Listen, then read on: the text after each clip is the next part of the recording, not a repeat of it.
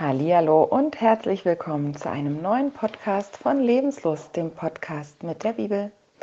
Mein Name ist Christine und ich bringe dir heute wieder ein paar ja, ein paar vielleicht erstaunliche Einsichten aus dem Buch der Bücher. Und vielleicht ist das Erstaunliche daran, wie aktuell das ist oder wie es in unser Leben ja, hineinspricht oder was es uns zu sagen hat. In diesen Tagen wird weltweit in den Synagogen die Geschichte gelesen, in der Jakob gegen einen mysteriösen Boten Gottes kämpft. Das ist der Bibelabschnitt, der für diese Zeit vorgesehen ist. Und der wird äh, ja entweder zu Hause oder eben in den Gottesdiensten gelesen. Jakob kämpft allein nachts an der Furt eines Flusses gegen einen unbekannten Gegner. Es ist eine total spannende und faszinierende Geschichte und ich finde, sie erinnert sehr an unsere Situation. Um uns herum ist es vielleicht nicht dunkel, also im Moment bei mir schon noch, aber äh, im übertragenen Sinne herrscht ein undurchdringlicher Nebel aus Meinungen, Mahnungen, Statistiken, Drohungen, Aufrufen, Einschränkungen und was weiß ich. Also es sind viele Stimmen der Wut, Stimmen der Angst. Es ist, finde ich, so eine unendliche Beschallung, die wir gerade haben. Und ähm, es wird auch gekämpft. Also jeden Tag, finde ich, mit Worten und eben auch mit Waffen leider. Und ich mache mir Sorgen. Ich mache mir Sorgen um uns, um unsere Gesellschaft, um unsere Kinder. Und ich denke, jeder von uns hat diese Gedanken, ja, wohin führt uns dieser Weg? Schauen wir uns doch mal an, wohin Jakob seinen Weg führt. Ich weiß nicht, ob du die Geschichte kennst. Ich fasse sie so ein bisschen kurz zusammen.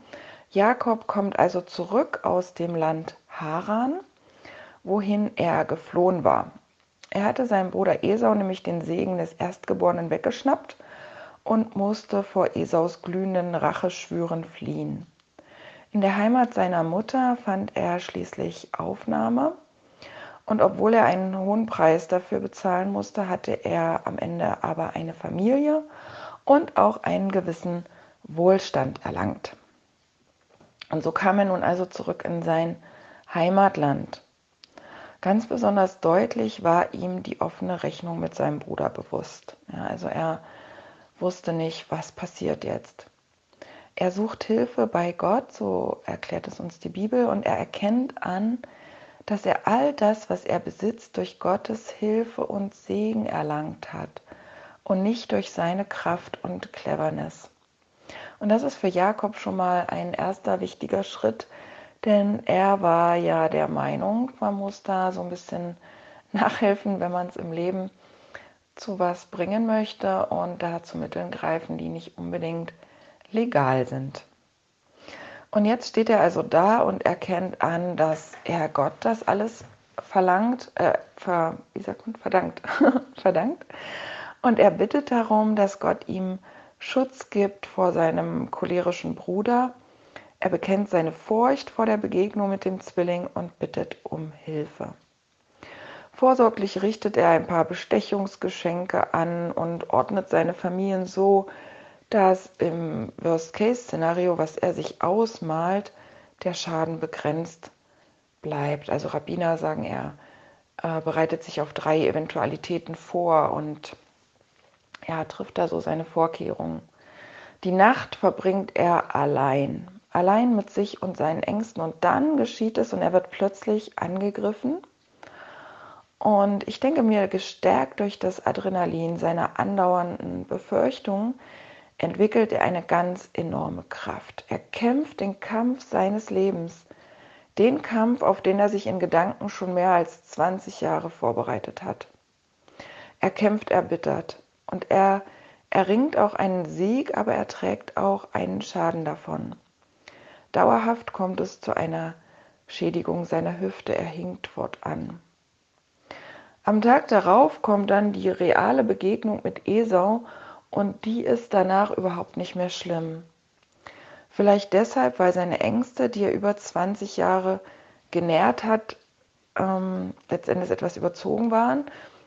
Man sagt ja auch bei uns, ja, 80 Prozent der Ängste, die wir haben, diese Situationen treten nie ein, zum Beispiel. Vielleicht ist es auch aus dem Grund nicht mehr schlimm, weil er in der mysteriösen Begegnung bereits einen Sieg davon getragen hat und jetzt ganz anders auftreten kann. Ist ja bei uns auch so, wenn wir äh, Sachen erlebt haben, die gut liefen, dann treten wir beim nächsten Mal ganz anders auf und gehen an die Sache ganz anders heran. Vielleicht aber auch, weil ihm gerade seine neu erworbene Schwäche, sein Hinken zum Segen wurde, weil Esau vielleicht Mitleid mit ihm hatte.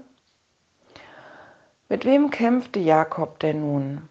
Also es ist eine wahrhaft geheimnisvolle Gestalt, die ihren Namen nicht nennen will, aber Jakob umgekehrt einen neuen Namen gibt. Es ist eine Gestalt, die segnen kann.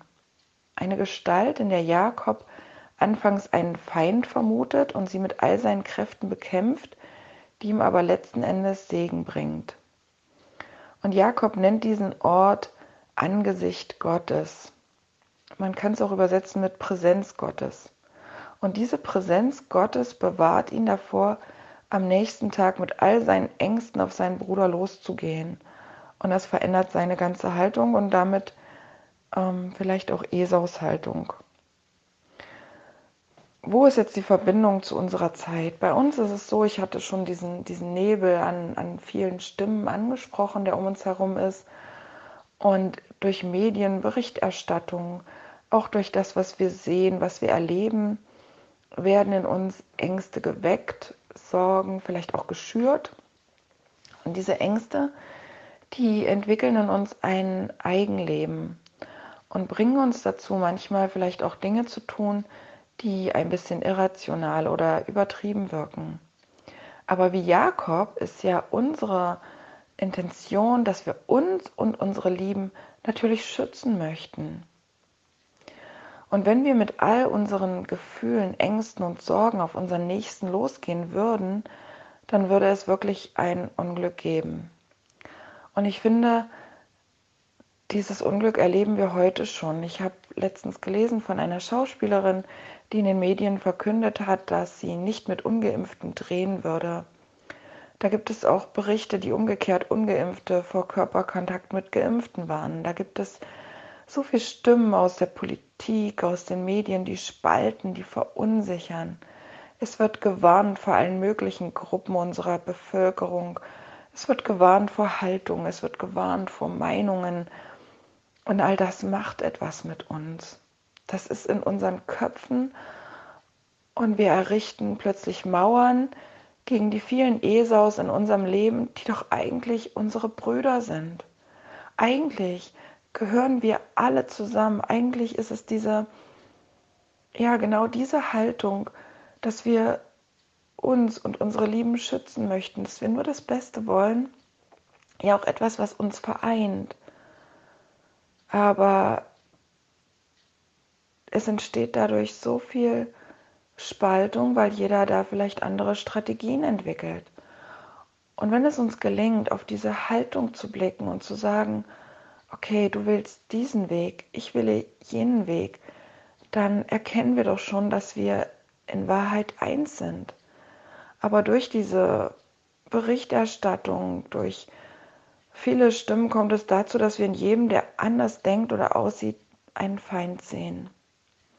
Und zusätzlich ist es bei uns allen so, wie bei Jakob auch, dass wir in unseren Köpfen Situationen haben, in denen wir schon einmal verletzt worden sind. Und wir gleichen das ab mit ähnlichen Menschen oder Situationen, die wir eben heute erleben. Das ist einfach eine, eine Strategie, die uns ja, zum Teil ja auch mitgegeben ist, weil sie uns helfen soll, dass wir eben Gefahr schnell erkennen. Aber es ist zur Lösung von Konflikten und Problemen nicht unbedingt die beste, die beste Strategie. Und wir müssen das auch immer wieder hinterfragen, uns reflektieren. Und wenn wir das nicht machen, dann geschieht es so, dass wir nicht mehr miteinander reden, wie man es oft hört und erlebt, dass in einigen Familien mit einigen Menschen nicht mehr gesprochen wird. Und auf die Spitze getrieben erleben wir das, was in den letzten Tagen hier bei uns in Aschers Leben geschah. Kinder sogar werden fähig zum Mord. Hier hat ein junger Mann, ein, ein Junge, seine Ex-Freundin umgebracht und hinterher sagt er, jetzt nervt sie nicht mehr. Und wir, ich, also das hat mich so berührt, weil ich denke, wir müssen uns alle fragen, was hat er von uns gelernt, von uns als Gesellschaft, von der Schule, von seiner Familie vielleicht auch, was brachte ihn dazu, so eine Lösung zu sehen? Man merkt im Moment, dass er und viele Menschen in ihrem mentalen Werkzeugkasten schon so ein, so ein Stummschalten, ein Wegschalten, ein Einsperren, ein Gewalt als Problemlösung sehen. Und da finde ich, müssen wir alle etwas tun, unseren Kindern zeigen, wie man mit unterschiedlichen Meinungen und den daraus resultierenden Ängsten umgeht. Und da ist uns die Politik leider keine große Hilfe. Wenn wir die einzige Lösung ergreifen, die uns dieser Bibeltext sagt, dann haben wir eine Chance und dann können wir dieses große Unglück verhindern. Wir müssen mit unseren Ängsten in diese Gegenwart, die Präsenz Gottes gehen, vor sein Angesicht und dort mit den anderen Meinungen kämpfen, indem wir sie vor Gott bewegen, indem wir Gottes Nähe suchen und dort mit unseren Verletzungen und allem, was uns belastet, hingehen. Ich meine damit, dass wir mit Gott darüber reden, dass wir ihm sagen, was uns ärgert. Früher nannten erfahrene Gläubige das Ringen im Gebet. Und dieser Kampf, der ist total wichtig, der wird an uns Spuren hinterlassen. Dann geht es uns wie Jakob, dass wir in bestimmten Punkten vielleicht nicht mehr so sicher auftreten, ne, sein, sein Hinken zum Beispiel, oder ander, äh, andersrum in anderen Punkten eine neue Sicherheit bekommen.